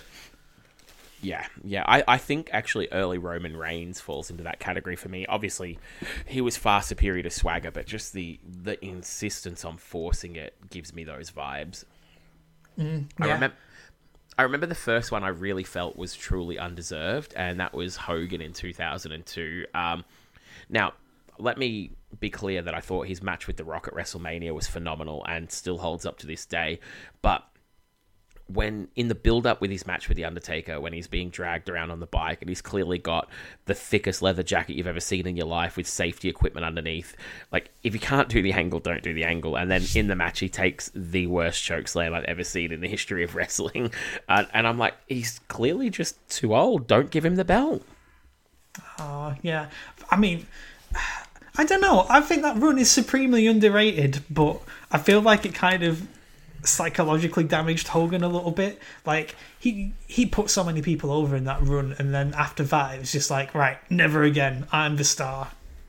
Yeah, and I think outside of the title change, it may be like had he got it off someone a bit, you know, younger and more able to to cover for him, it would have been okay. But just the program, it, it was very hot shotted as well. And I think like he put over Brock Lesnar, he tagged with Edge, the Mister America run, and the match with Vince at Mania was all like really really good stuff. I enjoyed the run. I just felt that month and that night he shouldn't be getting the belt. Um, there's been a ton more in like Goldberg and um, people of, of that ilk coming back far past their prime, getting title runs as well. Um, any anyone else that jumps out at you as being just undeserving of the title at the time they got it? Oh God, I'm glad you brought up Goldberg. Which one did you have in mind? oh, pretty much all of them. Everything but WCW. Like, Yeah. oh no, and sorry, and his first WWE one in what was it, two thousand and three. Fine, no problem with that. But um, yeah, anything sort of you know from taking it off Bray Wyatt or Kevin Owens or anything like that is just a joke. Yeah, I mean the the 2020 one was a particular one that stuck a craw in me. There's so much like oh way go tops off the Goldberg kind of stuff, and yeah, all right, Bray Wyatt is largely shit, but like I feel like if the shoe was on the other foot, like these people would be like, "What? You can't do this. You're not putting over the brand new star." And be knives out for everyone for that. Yeah. So that annoyed me. I'm glad you brought up 2003 because uh, Bicycle Shorts Triple H run in 2003 is high on my list. Uh, an injured Triple H is better than any of the many, many other huge stars you've got on your roster at the time: Booker T, Rob Van Dam, Goldberg, Yeah. Chris Jericho. Like, um, and then you've got all the SmackDown guys. You could bring someone across. No, Booker T injured is the best bet to carry this title. Yeah, b- absolute bollocks. It's just- he he looked rough. Like when he dropped the title to Goldberg, when he tried to regain it at Survivor Series, he just like like even I could see like what are you doing? You, shouldn't be here. Um, which is why his run in 2004 was like when he was in there with Benoit all the time and having good matches. It's like, oh wow, he's actually kind of rejuvenated now because he kind of reached an absolute fucking shit stained bottom of a barrel run in 2003. Oh man, and um, yeah, it actually just that run, um, yeah, the the absurdity of all the, the challenges they got hot just to waste it frustrates me. It actually reminds me a little bit of of this year with all the the hot challenges they've had for Roman, who just keep losing one after the other when Roman clearly no longer needs the belt. There's right. Whenever I read up on SmackDown on this build for SummerSlam, I see zero mention of the championship in this feud with Jey. So I- I again ask the question: Why is the championship needed in this feud, and why couldn't you have just, you know, maybe put over some of these guys in the interim to give people some exciting TV? Yeah, and uh, let's face it, there's no way on this planet Jey Uso is winning the belt. No, no, for sure. Um, on a similar note to Triple H, I think another like injured champion still being allowed to keep the title. Trish Stratus in 2005 really, really annoyed me. Uh, I, my memory must have blocked out the the injury. How long was she out for? So she was written off at Backlash 2005. She brought in Viscera as like a, a hand for hire to try and deal with Kane. He fucked up, so he just squished her and wrote her off TV all the way until September, and she kept the title all through that time with absolutely no mention of the title. And yeah, it was all Christy Hemme's feuds were the only women's feuds on Raw then. So it's like, what's the point? Fascinating. I watched all of that stuff and have completely lost that from from mind. There you go. Yeah. Interesting. All right. Well, that's a pretty good list of undeserving champions. If you're listening and you're screaming out that we've forgotten someone, please feel free to tweet us because obviously my memory certainly isn't the best, and we're probably not going to name everybody that the people at home were thinking. But that's a pretty decent list for now, I think. Um, and that takes us across to 2010. So should we go and check out the um, the following year's Slammiversary? Oh boy, let's get into this one. June 19th, 2002. An improbable dream becomes a reality. Tonight, a very special evening. It's an evening that revolves around history, and history on so many fronts. Eight years of growth. I've always said that we've grown TNA wrestling one fan at a time, and it's so true. And now to have the size of audiences that we have, it's it's so exciting for me as a president of the company to look back and see how far we've come and how much we've grown. Eight years of accomplishment. Here's the face-off! They're nose to nose! My God, it's Samoa Joe and Kurt Angle! Oh my God, Kurt Angle just headbutted Samoa Joe! Olympic slam! Olympic slam by Angle on Samoa Joe! I think the reason that TNA Wrestling has been able to succeed and continue to get bigger and better over the past few years is because of the wrestlers. I think a lot of the wrestlers, even the homegrown talent, has really elevated themselves. Uh, we've elevated each other, and we made this into a world-renowned company. This is it. This is the moment that we have been anticipating for months. It's Hulk Hogan, and he's live in the Impact Zone. TNA is in that groove. They're doing everything right. They don't miss. They're consistent, and they are so proud of what they do. For me, I am just happy to grab the end of the train and hang on now. It's it's it's awesome to be here. This company is unbelievable. On a night of surprises, how's this for a shocker? Charismatic Enigma Jeff Hardy in TNA. It's another year overcome, doing something that people thought that we couldn't do from the beginning, and that's make it to the next level. Making history come alive before your very eyes. One, two, three, and he did it! Mr. TNA, Rob Van Dam just made history. RVD, the new TNA World Champion. The history is here. The memories are waiting. And now, TNA Wrestling presents the pay per view that is eight years in the making Slammiversary. Slammiversary 2010, or it seems to be listed uh, on a lot of the things here as, as Slammiversary 8, um, is back to the Impact Zone in Orlando, Florida, in front of 1,100 people, and takes place on June 13. How's that, hey? That the um, the Hogan effect is to have a quarter of the fans of the year before. Right, yeah, it's hugely disappointing. Like, because if you think about it, we got lockdown in on our timeline earlier, and that was in the same place from when they were touring it in the previous year. So I don't really get what they're going for here. Like they feel like, oh, it's the anniversary show; it should just be in the Impact Zone. But like when all your other shows are in the Impact Zone, it doesn't really give it a special feel. And the first, like the first TNA shows, didn't take place in the Impact Zone. They were in the fairgrounds in Nashville. So go to Nashville. Yeah, that's true. Yeah, what, where were they? Was lockdown in Nashville? I genuinely cannot remember. Oh, I'll have to look this up. But um, yeah, uh, agreed. And you'd think as well, with Hogan being on there, even if Spike's probably paying for it, you want to get some dollars in. Come on. Yeah, you definitely want to get something for it, but yeah, um, doesn't seem to have had the big the big impact again, pun intended there.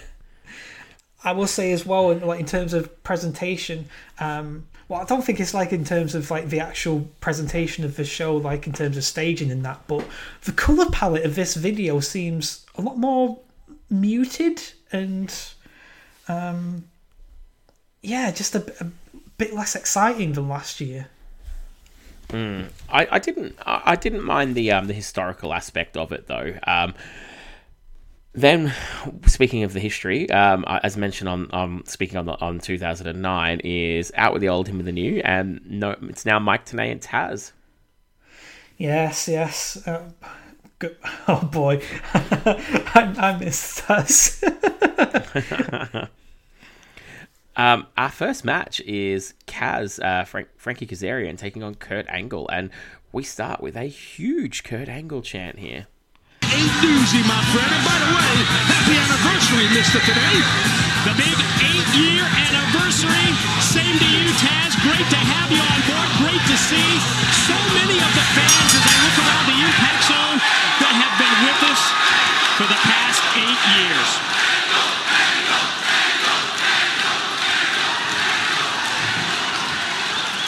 Well, I guess you can see who uh, who has the home field advantage here. Well, well into Kurt Angle here, yeah.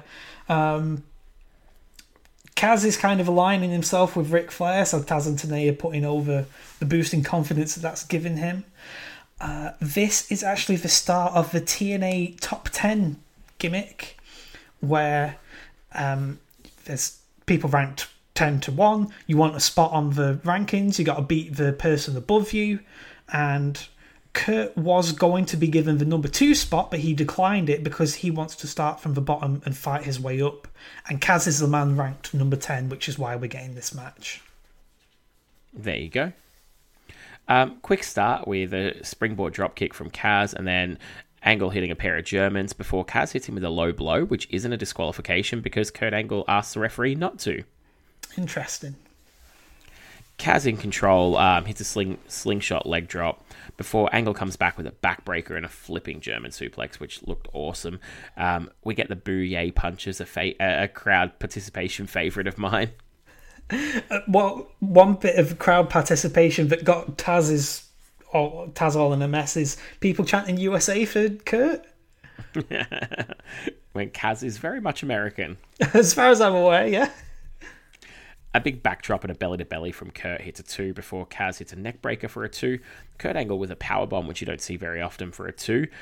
It locks in the ankle lock, um, but reverses a roll up also for a two and hits a top rope belly to belly for a two. Kaz hits a lovely slingshot DDT for a two, and Angle um, then hits four German suplexes, pulls the strap down before Kaz gets a vertebreaker slash tombstone type move, which uh, isn't enough for the win, just a two. Angle slam from Kurt gets a two. Kaz with a power bomb and pinning with his feet on the ropes only gets a two before Angle finally gets the ankle lock and picks up the win. Um, with a re- a really great opener. Unfortunately, the replays of this are ruined by some awful girl in the crowd just screaming the whole way through. Oh no. um, yeah, great match. A couple of oddities, maybe dragged it down from being in like the top upper echelon of Kurt Angle matches. Um, I felt like everything peaked around the fade to black, that reverse tombstone. That dropped Kurt right on his noggin, and then he was back to normal surprisingly quickly, which kind of put me off a little bit. But yeah, it's just still a quality opener. Fantastic action, uh, kept you at the edge of your seat, and yeah, top notch, top notch exchanges of offense here. I love this. Yeah, really, really good match. Enjoyed this thoroughly. We then go to Brian Kendrick taking on Doug Williams for the X Division Championship. Um, chain wrestling start off here while the crowd chant "You're a wanker" at Doug Williams, which got a good laugh out of me. Pop, popped hard for that, yeah. Taz described Kendrick as a bit off colour, outlandish, bizarre. that about sums it up. I guess so. Speaking of summing things up, we had the X Factors at the start of this match, which actually made a bit more sense than last year's. And Go we on. had Kendrick scores non title win over Williams, former tag partners square off, and is there a method to the challenger's madness? That's not bad. Yeah, a bit bit more uh, sensical than nonsensical like last year. We've got a nice back suplex from uh, Williams on the floor, a slugfest, a Samoan drop from Williams, a suicide dive from Kendrick, and a missile drop kick gets a two.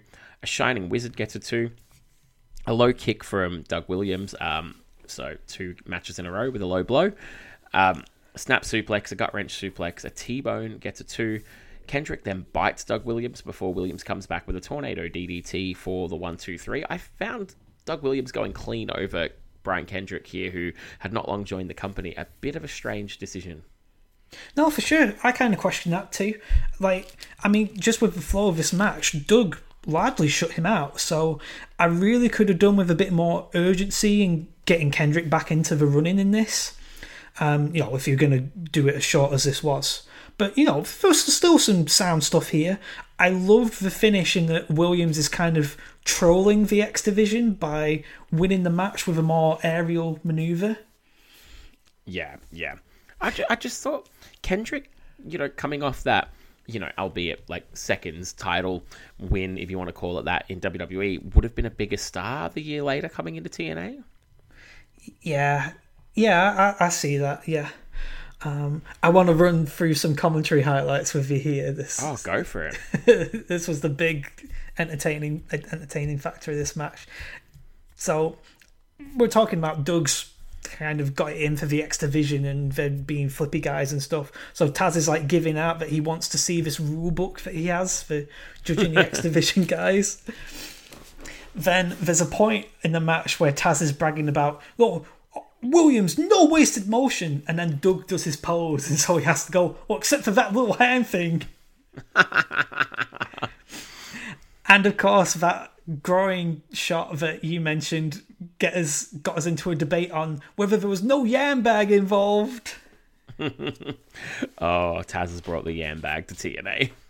I don't know if you caught um, on Dynamite recently. There was some kind of low blow. Um, somebody punched someone in the balls or something, and he found a way to describe it without talking about yam bags, and it was just genius. It was like, oh, it's a little two on five situation there.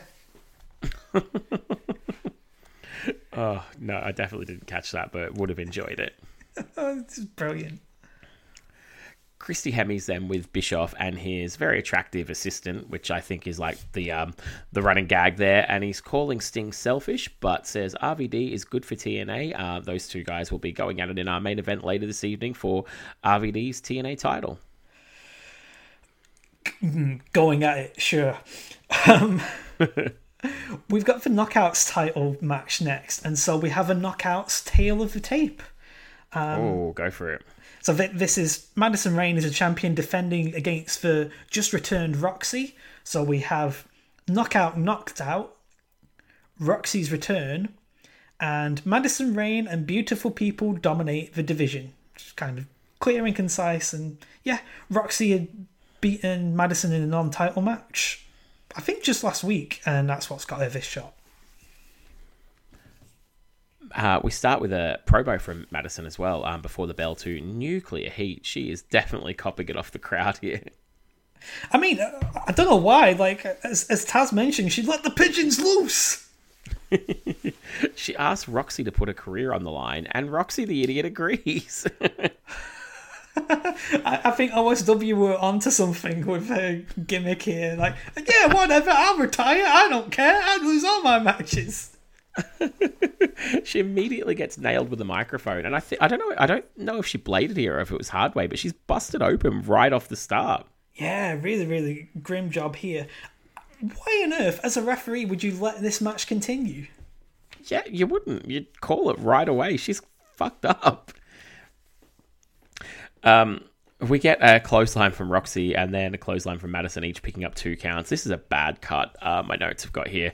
Roxy hits a sit out rock bottom for a two, um, hits her finisher, I think, which is like a sit out neck breaker. But Madison Rayne rolls out the ring before she can pin her. Then she comes back in and hits her with a nice kick and uh, like a code breaker to the face kind of move um, for the one, two, three. And that's it. Like, what the fuck is going on? Yeah, very unceremonious exit for Roxy here.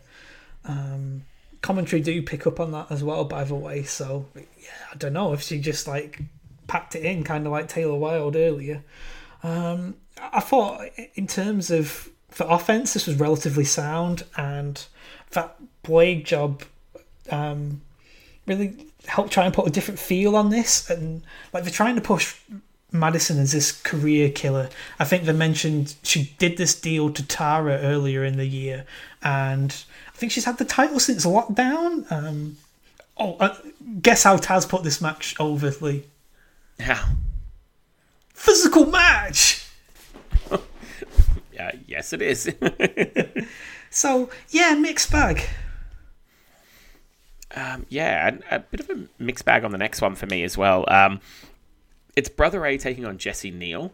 Um, the video package for this was awesome, though, um, where Jesse Neal's basically this guy that the the Dudleys have brought in and are, and are mentoring, and then they've sort of been at odds with him a little bit, and he's obviously aligned with Shannon Moore here now, and they you know they feel he's getting a bit too big for his britches. Devon seems a little conflicted by it, um, and then this takes us to the entrances where uh, Brother Ray calls out Devon, and Shannon comes out as well, and he apologizes to them all, and then they all sort of start to leave. Shannon Moore leaves first, and then he just nails Jesse Neal on the ramp, which I definitely saw coming. Devon's not happy, and the security hold him back. But where's Shannon Moore? Why doesn't he come back out? Oh yeah, that's true. Yeah, I, I thought that was a pretty effective angle. Not gonna lie, the fans were trying to really get in on this. Um, Ray's trying to get his apology out, and they're just chanting, "We want tables." Yeah, yeah. Um, no, you're right. The the angle was effective. I thought Shannon Moore just probably shouldn't have come out for this because it didn't make sense that he sort of walked out to hear the apology, didn't trust him, but then left and didn't bother to turn back and see what happened afterwards. Yeah, that didn't really track for me as well. Bully as well. He Um, calls himself a douchebag, and then the fans chant "You're a douchebag" at him. Fair. A big beat down and then a tree of woe neck breaker, which looked pretty cool. Um, he rips off Jesse Neal's dog tags, which apparently belong to his deceased friend from the Navy. Um, Jesse Neal fights back after this, gets a crossbody and a belly to belly for a two, before Brother Ray hits a Bubba Bomb, before being distracted by Tommy Dreamer coming in the crowd. And this allows Jesse Neal to pick up a spear for the one, two, three. There was a bit going on with this. Yeah, Ray was in so much shock at Tommy Dreamer arriving that he missed that second rope senton that he always misses. yeah. Um. So yeah, we talked. We put over the fake out earlier on, but I mean, apart from some chops from Ray that were really vicious, what was a bit too rudimentary, and Jesse Neal had nowhere near enough intensity to sell this. Like he's been put over as someone who was a disgrace to the Navy and a disgrace to wrestling, and your trainers just pulled off your dead mates tags, and I didn't really get that sense from him at all. No, I, I agree with that. I think like you would sort of expect him to pick up the win and then just continue to beat the shit out of him after the match after everything that's taken place at this point. Yeah, so just a bit too basic and a bit too overwrought for me. Christy's them with Hernandez. It's not the best promo, but the video package for his match with Matt Morgan is a lot better. Um, they're a former team and they've had some issues, and Matt Morgan has put him out of action with his big, uh, what is it, carbon footprint, his boots called, to the ring post. Yeah, one of the big highlights from our Impact and Raw run, that angle. That was so good. Mm. Um, Morgan comes out in a neck brace and street clothes, um, and this has got Buff Bagwell in 1998 WCW vibes for me right off the bat, trying to get out of a match with Rick Steiner. Oh my god, I got that note in the summary here. Scott and Rick Steiner level of bait and switch. it's got a doctor's note, uh, but Hernandez is having none of it. Comes out and rips off his brace, and the match just starts. So the referee's obviously not believing it either. Morgan hits a sucker punch, and they brawl on the outside. Um, Morgan with his beautiful corner elbows. Uh, Hernandez with a big clothesline and almost like the pounce. If you remember Monty Brown, that big shoulder block. Yeah. Uh, Hernandez chokes um, and the referee breaks it up, but he gets tossed for the DQ. Um, goes to hit the post kick on Morgan, but Matt Morgan pulls Brian Hebner in the way. This one looked botched pretty badly, but he sells it hard, and Earl Hebner comes out to check on his fallen kid. Yeah, you could kind of pass it off as a rib injury rather than the head injury, which I think was what they intended. I got the I got the impression they that when the refs came out to check on him, they passed him that message because he was selling it as being unconscious, and then he changed it to selling the ribs after he got the attention. Oh, okay, yeah, sensible. Earl Hebner, the wily old veteran. sure. What did you think to this one, Lee? I didn't like. It was similar to Buff Bagwell and Rick Steiner. It was like we never really got the payoff to the big angle we wanted. Right, yeah. I mean, this is the third match we've got on a row on this show where you've got an impromptu angle that influenced something in the match. Yeah. Yeah, yeah. Roxy's got to put her career on the line in an impromptu challenge. You got Bully Ray doing the bait and switch, and then yeah, here like another bait and switch. It's going back to our wrestlers call with Triple H. I bet Jr. somewhere was watching this furious about what about the note from the doctor? um, yeah, Slammiversary is supposed to be this fairly major show, and I don't think this kind of bait and switch stuff is really worth it. Really, it just you know it really worked against it. Either go through with the match properly and say, or just you know save the build for later.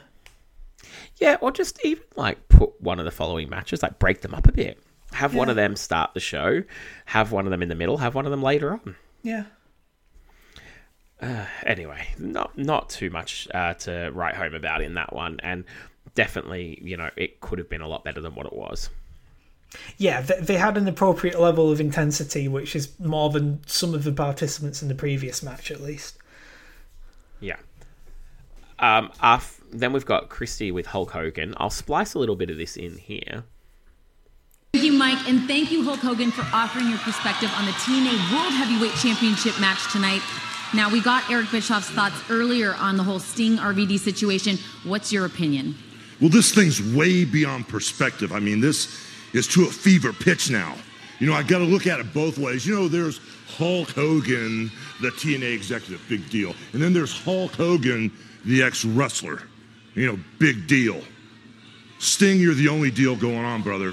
I'm biased now. I'm looking at you like Hulk Hogan, the wrestler, bro- brother. Forget TNA, the executive. What you've done has gone way beyond the line. You know, everybody wants the TNA title. All of us do. But you know, it's more than that. That's like the, the tip of the iceberg with you, Sting. You're unpredictable. You're evil, brother. You're hitting from all sides. You're hitting below the belt, brother. And what you did to Jeff Jarrett, you really crossed the line. You know, Chris, you might not understand this, but there's a unwritten code of ethics, you know, some bylaws that wrestlers live by. And we have to make a living for our family. No one should ever try to destroy a man's career, wrench his arm out of his socket over and over, try to rip it off his body. Well, you know, RVD is one heck of a champion. And if there's one guy that can hold his own, that's RVD. He's one of the greatest I've ever seen. But in this case, as hard as Sting's running, my eyes are going to be on him, and the whole world is going to be on you, Sting. And I guarantee you, Christy, we're not going to see a repeat of what happened last month with Jeff Jarrett. But a couple of notes from this one for me. Um, he slips a little bit when he says everybody wants the TNA title. All of us do. I'm like, yeah, Hulk, we know you want the belt. and then he says, no one should try and destroy someone's career. They've got to look after their family. And I'm like, you fucking hypocrite. What about when you hit the rock with a semi trailer? Very good. He claims that we're at a fever pitch for this match. Uh, yeah, don't know that I agree with that. No. oh man, um, I'm sorry. He's obviously referring to RVD and Sting. If anyone didn't get that by, by mentioning the TNA title, but yeah, that's um, he, he's saying Sting's been trying to put RVD out of wrestling. Hmm, yeah, not really buying this whole Sting title. In the um, opening, Tenay was like, "Oh, hopefully, Sting is looking to win the title and explain the meaning of deception." Yeah, I've got a note in the main event later where it, there's a lot of talk about Sting being a fake and a fraud. There's not really any explanation as to what he's faking or why he's a fraud. No, this very meat and potatoes stuff. For supposedly the major angle of the night. Our next match is Desmond Wolfe with Chelsea taking on Abyss. Um, and yeah, um, Desmond Wolfe comes out in like it's like a purple and black football strip that's been made for him. You know, you're putting over all the video packages earlier. Yeah. Super surprised this one didn't have one because holy crap, this feud sounds batshit. Yeah, it was, and um, judging by the way the match ends, I, I, definitely think there's more to it than than we got explained on commentary as well. Um, uh, sorry, another uh, Monsters Ball. This one as well. I didn't mention. Um, Abyss with a big boot, and then Wolfe with a kendo stick. Abyss with a side slam for a two. Um, Wolfe charges headfirst into a chair, and then um, eats, uh, he uses a trash can on Abyss. Abel, uh, Abyss, Abel, Abyss gives Chelsea a teddy bear with barbed wire wrapped around it, which is a little weird. Yeah, so this is where the Monsters Ball turns into the Generation game. Um, he puts a barbed wire board in the corner and empties a bag of glass into the ring. That's definitely notching up the violence a little bit. Yeah, De- Des is furious at this. He's like, I didn't sign up for this. Like, you kind of did, mate. It's a Monsters Ball match. Um, Wolfe uses a uh, uses Chelsea as a shield, and then nails Abyss with a kendo stick. They brawl on the floor, and then up to the stage where Abyss choke slams uh, Desmond Wolfe through the stage in a cool spot. Um, we've got a power bomb um, from Desmond Wolfe uh, onto the barbed wire board. Abyss hits a shock treatment for a two, and then we've got um, sorry, we've got a can't read my notes here, but Abyss ends up going face first into the glass, which looked pretty brutal. Yeah, he went for a choke slam and Wolfe hit him with the kendo stick. Um, and like I say, he goes face first, and Jesus, you, when he gets away and you see all of his blood on the glass, you think, "Oh my god, that that don't look like sugar glass anymore." No. Um, Desmond Wolfe then wants to get the brass knucks off Chelsea, but she instead tosses him to Abyss, who nails Wolfe and then hits a black hole slam for the one, two, three, and celebrates the win to Hulk Hogan's American Made. That's my other note. This it's so incongruous hearing his music turn into American Made, especially for this match. I know. Um, very, very good violent encounter, but the um, the silliness with the the Hall of Fame ring and the ending music definitely overshadowed it just a tiny bit. I was about to ask how you feel it compared to last year's Monsters Ball. Um, I, th- I, I think I probably prefer this one, but it's close. I think this one felt like a more violent encounter, um, and like a mixed tag in sort of a monsters ball felt off to me, and this one felt a bit more natural. And obviously, like seeing Desmond Wolfe, I was happy with as well. So I, you know, I, I liked them both, but this one edges it. I felt like it was getting there in terms of surpassing it. Like the the violence really amped up. Um, especially everything you got after the choke slam through the stage it was really starting to heat up. But the finish felt a lot flatter, and you know you got the swerve special at the end as well. Um, so it's only kind of like level pegging with last year's for me. Yeah, that's fair. We should add as well, by the way. So Chelsea's turn here comes after Abyss and Wolfe had a match earlier. Um, it was on Sacrifice actually, where Abyss won and gained Chelsea's services for 30 days. And so, in the dick move of the night, Wolfe got her to make a false assault accusation against Abyss. Oh, there you go. A wolf um, apparently carved Abyss's arm up with glass, which is why there's glass involved in this match as well.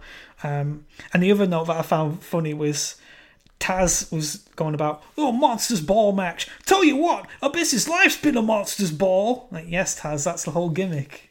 It's his match. Welcome to TNA. uh, Abyss is number seven and Dez is number five in the rankings, and you could kind of hear a lot of dissension in the crowd. Did you hear the Abyss sucks chants? I didn't notice that. No. Yeah, it was like in the pretty early goings. I think they settled down once you know you got the storyline turned, but it's that old. Um, oh, what do you call that like situation where it's like careful what you wish for? Everyone's like having a go at Hogan for not pushing the TNA originals, and then here's this one TNA original that's getting a big push, and they're like, no, not that one. Yeah, yeah, yeah. Give us what we want. No, no, no, that's not what we want. no wonder Vince McMahon is like, you like what I tell you to like. oh.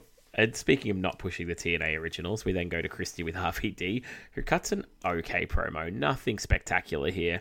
Um, and then we head over to AJ Styles taking on Jay Lethal, and this was one I was very excited for coming in.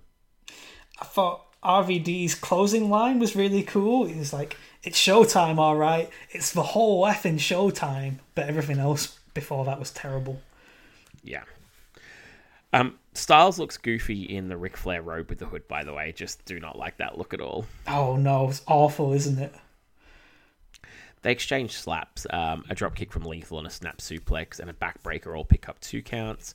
Um, AJ comes back with some more chops and an enziguri for a two. A lethal drop kick and a springboard elbow and a moonsault picks up a two. Um, a backbreaker into another self rock bottom for a two count.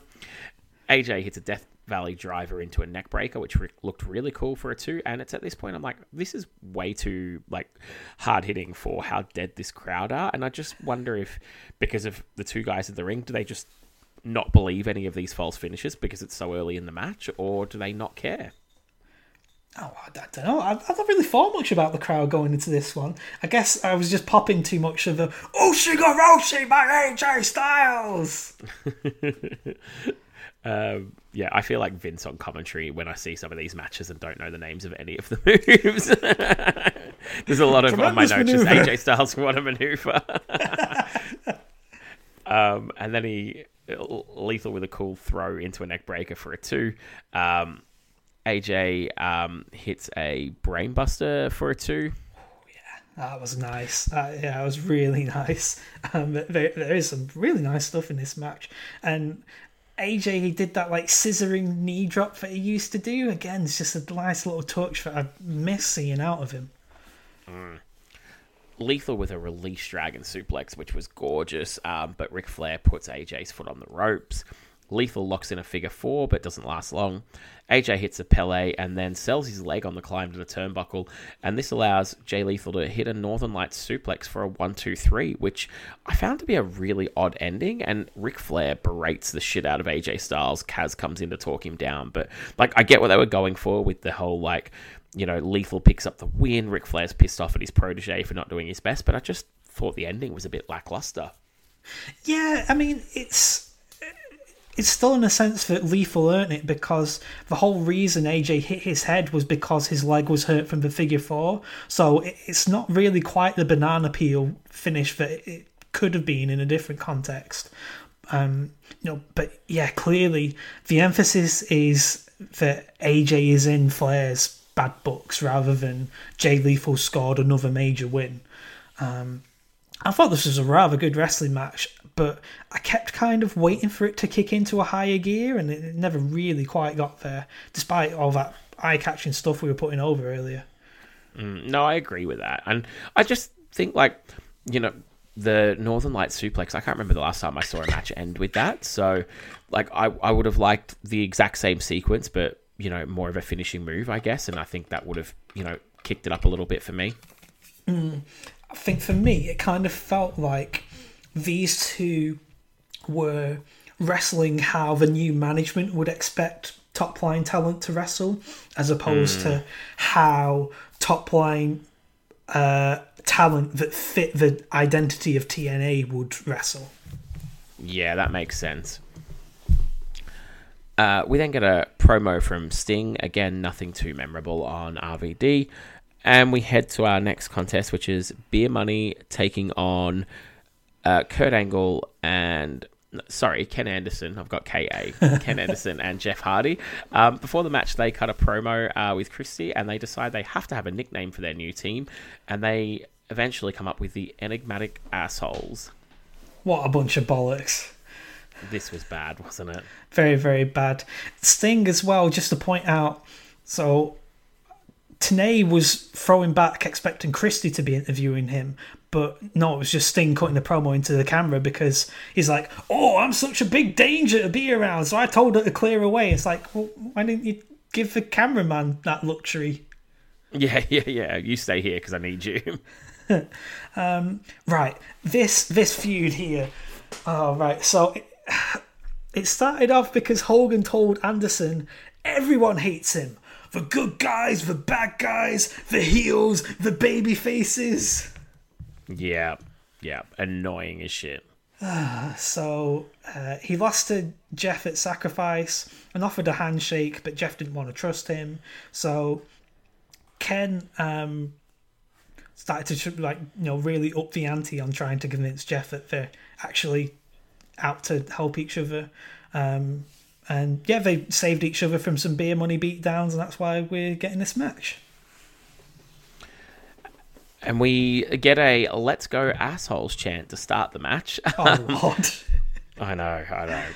Um, I want to put over so uh, the presentation of beer money. So both of these shows, we've had Storm come out on the booze cruiser, which I loved. um, but this year, at last, we've got beer money's full theme with the lyrics and everything. And we didn't get the lyrics um, in last year's show, so I was really gutted about that. But glad it's here this year. There you go. Um, we get the the early match here. Um, early in the match, Beer Money are double teaming, showing their tag superiority. Bobby Roode hits a low bridge on Anderson, who comes back with a clothesline. Jeff Hardy cleans house and hits a front suplex for a two. Roode with a DDT for a two. Hardy hits a twist of fate slash swanton, but James Storm grabs the referee and stops the count. Um, the ref in one of the, and uh, this is saying something considering wrestling referees are largely morons. This is one of the biggest moron moves ever. He accuses Ken Anderson of pulling him out, to which Ken Anderson rightly says, Why would I do that? And the referee just begins completely overacting. And this is so bad, it gains my dick move of the week. Yeah, the ref totally had it out for Anderson in this match. I don't know what was going on. Just like no subtlety whatsoever. Rosette saw that one. Oh my god. Speaking of lack of subtlety, I had a big laugh. There was a moment where Roode stood on the second rope to low bridge Ken to low bridge it while Ken was running the ropes, and Ken just dived right through it like a big fucking idiot. He looked terrible. Speaking of uh, looking terrible, um, I'm not the only one that noticed the referee either because Tad, Taz tells him on commentary he should try decaf. Oh. Uh, um, Storm hits a DDT for a two, uh, backbreaker from Roode. Beer Money hit a double team suplex, and then we get the warm tag to Anderson, who hits a rolling Samoan for a two. Uh, Bobby Roode hits a spine buster, and then Storm with the Eye of the Storm, a spinning Razor's Edge, before Anderson hits his mic drop for the one, two, three. Uh, hmm. There's some obvious like touch points when we're going to get into comparing 2010 to 20, 2009, and for me, like if you compare this to the Beer Money in 3D match, it doesn't look quite so favourable. Um, you know, Beer Money always got to hold up their end, but I just don't see this Anderson and Hardy team as being a big deal. No, no matter how much they try and put each other over with the um, ending mic um, work either with saying each other's name twice. And then Jeff Hardy, like a massive dog, just ends his promo with TNA rocks. Yeah. T- Tenay chimed in. I know a lot of people thought that they couldn't ex- coexist. Like, they, they know this trope. yeah, we've seen it a million times. Um, so yeah, it was an entertaining match. They had like the the cheating and the Hardy's double teams coming into it, and you know, the ref manip- manipulation, um, and some good back and forth wrestling. But kind of felt more like a, a good TV match rather than a big pay per view match. Agree, especially not the semi main either. Yeah. And that, of course, takes us to our main event RVD defending the title against Sting. Um, they immediately go shortcut and go to the outside. Um, RVD hits a leg drop on the barricade, and then what seems like about 35 minutes of them each whipping each other into this same wall. Oh my god, yeah, that, they- they love that wall. They did it like five or six times each, and it's just like, we get the message, get inside. Like six Irish whips into a soft wall. Like, I don't care. Uh, the video package for this tried to put this over as a first time ever match, which is bullshit because we saw that opening impact where they spent like a minute wrestling each other. Yeah, yeah. Back in the ring, we've got some stinger splashes for a two, a chin lock, super kick from RVD, a springboard kick for a two, a split leg for a two, and then the referee bumps, so Sting starts beating the shit out of RVD with the bat. Jarrett comes out, takes the bat off Sting, and nails him with it. RVD hits a rolling thunder for a two, and then a five star for a three in a very lackluster main event. Incredibly flat, yeah. At the start of this, fans were bowing to Sting as he came out, just to show you their level of investment in this angle. And, you know, Sting's in the t shirt just to give you his level of investment. yeah, but I I mean, apart from going into the wall over and over again, the crowd brawl was, you know, the only point where they looked like they were actually at each other. No one looked motivated otherwise. They actively avoided nearly all of their best traits. And then the Jarrett running at the end, it didn't really feel all that earned. It was just like, oh, right, Jeff, this is your point to come out. Like, didn't really feel like, oh, RVD's really in all that much trouble or anything. Yeah, I agree. I agree. Um, very disappointing ending to two shows I was really excited to watch, um, especially since we watched them in chronological order. But rather than eulogize about the main event too much, should we go and pick ourselves some winners? Yeah, I'm excited to discuss these. They kind of turned out the opposite way around than I expected when I was talking this through with you. I thought I'd remember a lot more about 2010 and 2009, but turned out the other way actually. I think franchise coming out just triggered something in me. um, should we start with production value? I went 2009 because of the the issue we talked about with 2010 having basically three angle type matches in the middle of the show back to back. They each had a few little production gaffes, but I think 09 overall just seemed a bit more seamless to me. I think it was a really interesting pair of shows to pick for this because 2009 they'd just gone HD and they're trying to keep some of the like grubby like side of impact still there um, whereas 2010 they've kind of polished it a little more but i think i still overall preferred 2009 as well and the big arena helped um, the presentation of the, the main event with everyone having the, the curtain run and the uh, the tailor-made video packages really helped that as well. I thought that was great. Yeah, agree. Um, who did you go for crowd? Um, well, see, it's difficult because you know the impact zone would again being kind of a little engine that could in terms of responding to stuff. Um, I, I think I'm going to go with a tie here. Actually,